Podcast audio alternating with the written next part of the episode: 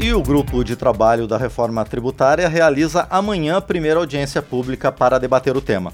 Parlamentares e especialistas vão fazer um diagnóstico do atual sistema tributário brasileiro, que tem um forte impacto no crescimento econômico do país. E o deputado Luiz Felipe de Orleans e Bragança, do PL de São Paulo, que integra o grupo parlamentar, já está conosco para falar sobre as expectativas em torno da reforma tributária. Deputado, bom dia, obrigado por estar aqui no painel eletrônico. Muito bom dia, muito obrigado por estar me recebendo. Deputado, o prazer é nosso em ter o senhor aqui no painel eletrônico. Bom, a primeira pergunta é praticamente a mesma de sempre, não é, deputado? 30 anos de discussões da reforma tributária aqui no parlamento brasileiro. Qual é a perspectiva de que ela finalmente, finalmente avance agora na Câmara? Olha, é, essa proposta que está sendo discutida, ela tem resistências históricas e a proposta não tem sido modificada para atenuar essas resistências. E quais são essas resistências? Os entes federativos saem perdendo, os pequenos e médios empresários saem perdendo e o consumidor sai perdendo. Isso se aplica a vários segmentos da sociedade, vários Estados-membros do Brasil, vários municípios. Então, o que foi feito na proposta para melhorar e atenuar essas resistências? Absolutamente nada. Muito pelo contrário, eles tentam empurrar baseado em uma nova conjuntura política, tipo no agora vai. É, mas essa aposta, na minha opinião, é uma aposta perdedora, é muito nociva à sociedade. Isso continua a suscitar várias resistências, mais uma vez, são resistências antigas e que não são debeladas nas propostas. Então, por isso que eu digo que o resultado não deve ser diferente do que aconteceu no passado. Agora, deputado Luiz Felipe, o que então é necessário, na sua opinião, para que uma reforma tributária seja justa e não prejudique estados, municípios, o consumidor e os pequenos e médios empresários? Então, a proposta, ela, ela vem com viés de concentração de poder no executivo e de concentração de poder na União.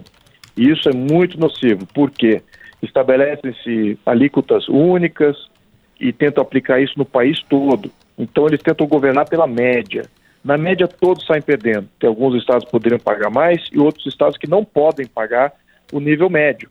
Então, é exatamente esse tipo de é, governo pela, pela média que é o, a proposta do governo central. Então, o que tem que se fazer é exatamente o oposto disso: é a descentralização do modelo tributário. É efetivamente abraçar o contexto federativo político que já, já temos há mais de 100 anos e que nós nunca efetivamente fizemos uma proposta, uma reforma tributária para alinhar o sistema político ao sistema tributário. Sempre que se tem o poder político concentrado, eles tentam concentrar o sistema tributário eh, no, poder, no poder do presidente. Essa tem sido a tradição.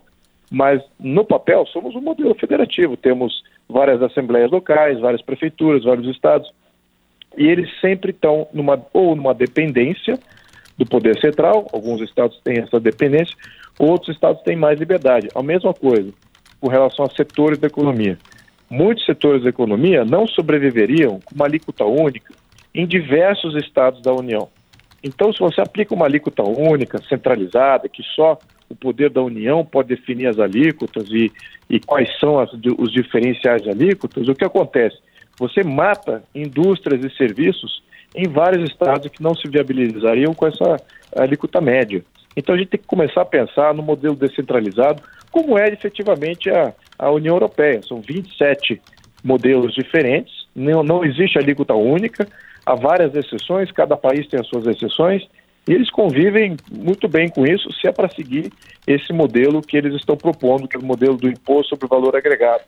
Eu, particularmente, sou contra esse modelo, acho que sempre vai ter um produto muito caro para o consumidor brasileiro, não vai baratear nada, muito pelo contrário, vai aumentar a arrecadação do Poder Central. É esse o objetivo.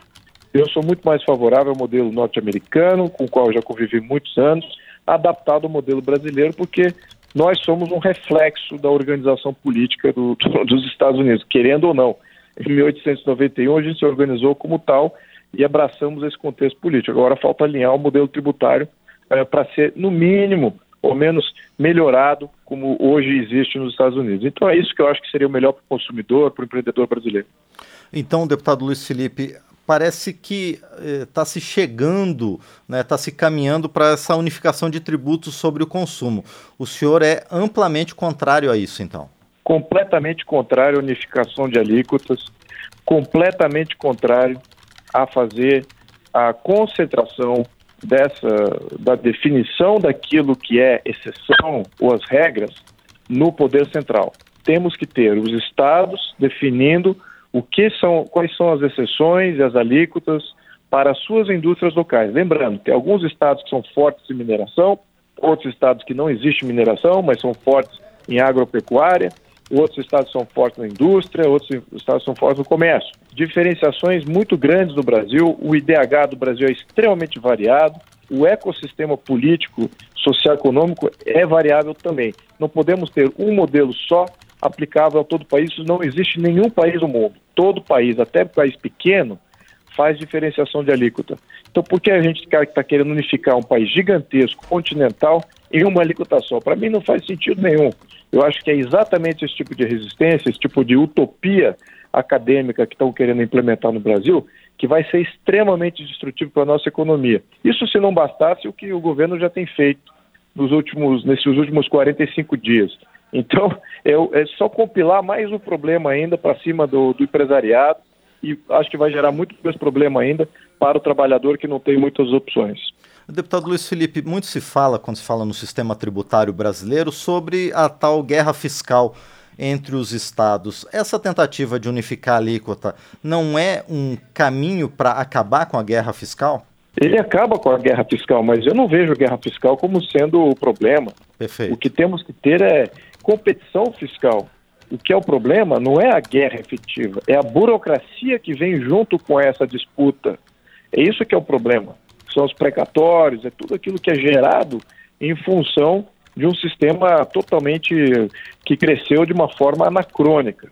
É isso que é o problema.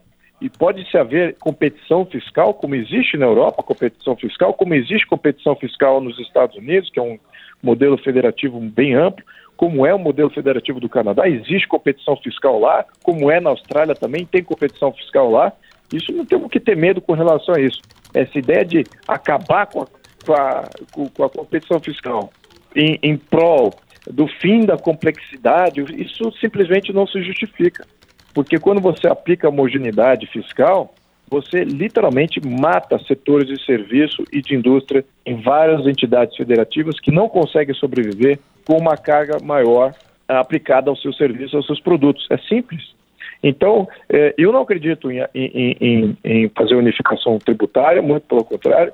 Eu acho que tem que haver descentralização. O que precisamos mitigar é a burocracia de conviver com isso. E isso é muito fácil de se fazer quando você tem, por acaso, como modelo norte-americano, que não tem esses grandes problemas de disputa entre estados como tem aqui no Brasil, exatamente porque o modelo é diferenciado. Então, é isso que eu acho que a gente tem, é para esse caminho que eu acho que a gente tem que caminhar. Existem boas práticas no mundo, já estão na enésima evolução, não podemos aplicar agora no Brasil algo que é utópico, fora dessa evolução que já ocorreu no país, em países desenvolvidos. Deputado Luiz Felipe, o senhor, aliás, é autor de uma proposta que mexe no sistema tributário brasileiro a partir dessa experiência norte-americana, não? Exatamente.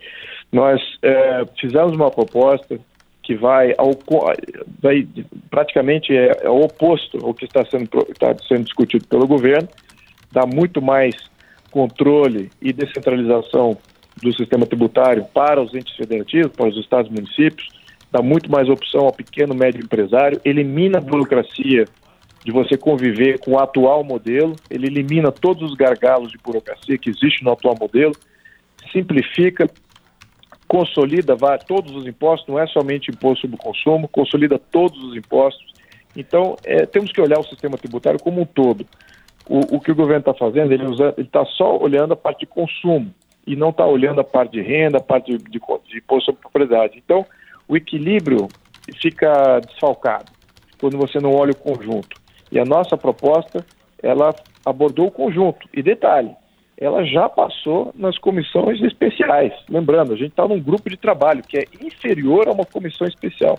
A nossa proposta passou em unanimidade na comissão especial. E só passou em unanimidade porque nós fizemos alteração ao texto exatamente para adequar a todas essas uh, preocupações que existiam tanto do, da União quanto dos estados, municípios e dos setores produtivos, vieram falar conosco, nós adequamos a nossa proposta. Então, estamos com uma proposta viável, unanimemente aprovada pelos deputados, pronta para ir para o plenário, mas ela não está sendo discutida. Estamos discutindo aqui um modelo que está cheio de resistência antiga, que dá muito mais poder ao poder central, e estou vendo que é, não querem fazer nenhuma alteração nisso, é, no sentido até de melhorar a atual proposta deles, no modelo que eles querem ver. Então, isso me, me sinaliza que não é para melhorar a vida do contribuinte, não é para melhorar a vida do empresário, é para melhorar a vida do poder central da União, eles poderem arrecadar mais. E no, no atual modelo que eles têm proposto, eles vão dobrar a arrecadação, vão passar de 2 trilhões para 4 trilhões de, de, de comando é, tributário, ou, ou, seja, ou seja, comandar efetivamente os estados e municípios e aí todos eles vão ficar numa dependência política muito maior do que tem hoje. É isso que eu estou vendo que, que, é o, que, é, que é o viés do, do, da proposta sendo é, discutida no, no, no, atual contexto. Se eles mudarem para contemplar essas, essas, essas nuances que eu mencionei aqui, quem sabe é, melhora a proposta até chegar numa coisa aprovável. Mas eu, eu duvido, eu duvido que isso seja o caso porque isso requer que o governo central abra mão de muito recurso que atualmente é, eles querem mais. Né? Então eles estão numa sanha arrecadatória e eu acho que é isso que é o viés que está determinando aí a discussão de hoje no grupo de trabalho, infelizmente. É, deputado Luiz Felipe, em paralelo a, a, essa discussão central, o senhor também comentou rapidamente agora na sua intervenção sobre a questão da tributação sobre a renda e não apenas sobre o consumo. O que o senhor defende nesse caso específico? Então, eu defendo que os estados possam tributar a renda também. Por que isso?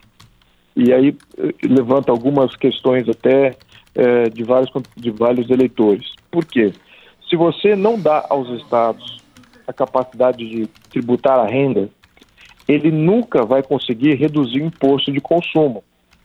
O imposto de consumo é o grande contribuinte para uh, o, a arrecadação estadual. E a sobrevivência do poder estadual é, é hoje calcada 100% no imposto de consumo. Não é 100%, mas é a maior, maior parte.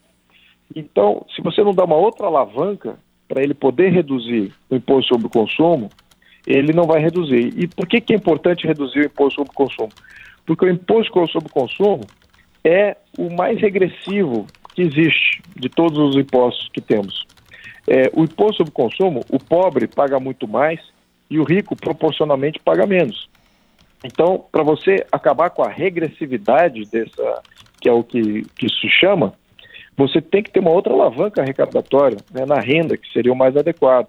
E isso é, da, daria a, a, possibilidade para diminuir o imposto sobre consumo, o que diminuiria a regressividade. Lembrando que mesmo 1% de imposto sobre consumo, é, você já é regressivo. No entanto, 1% de imposto sobre consumo é melhor do que 25%, que é a atual proposta. Então, a gente tem que trabalhar para reduzir esse imposto sobre, sobre consumo. E nenhum país que tem o modelo que eles querem implementar, que é o modelo IVA, de imposto sobre valor agregado, tem imposto sobre consumo baixo. Muito pelo contrário, ele é cumulativo e o consumidor final paga a totalidade do, do, da alíquota em sua, em sua total amplitude, então ele paga muito alto. E você veja, nos Estados Unidos o imposto sobre consumo médio é de 6%, 6, 7%, enquanto que nos modelos que tem IVA é tudo na faixa de 20, 20%, é, e no nosso caso vai ser muito acima de 20%. Então, isso, na minha opinião, é o caminho errado para o consumidor.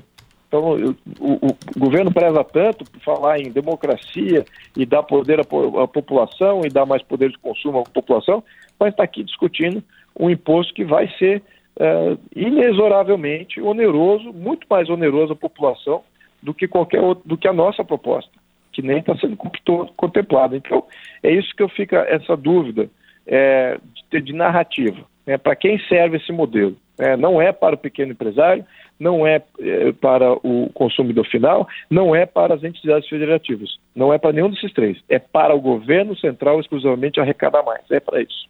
Muito bem, nós conversamos então com o deputado Luiz Felipe de Orleans e Bragança, do PL de São Paulo, que está no grupo de trabalho que analisa a reforma tributária, mas é autor de uma outra proposta que já tem avançado muito aqui na Câmara para alterar o sistema tributário brasileiro. Deputado Luiz Felipe, mais uma vez quero agradecer por sua presença aqui no painel eletrônico e quero desejar bastante sucesso ao senhor e aos demais integrantes do GT nessas discussões para que a gente chegue a um novo sistema tributário que seja do interesse de todos, principalmente do setor produtivo nacional e do contribuinte. Muito obrigado, deputado.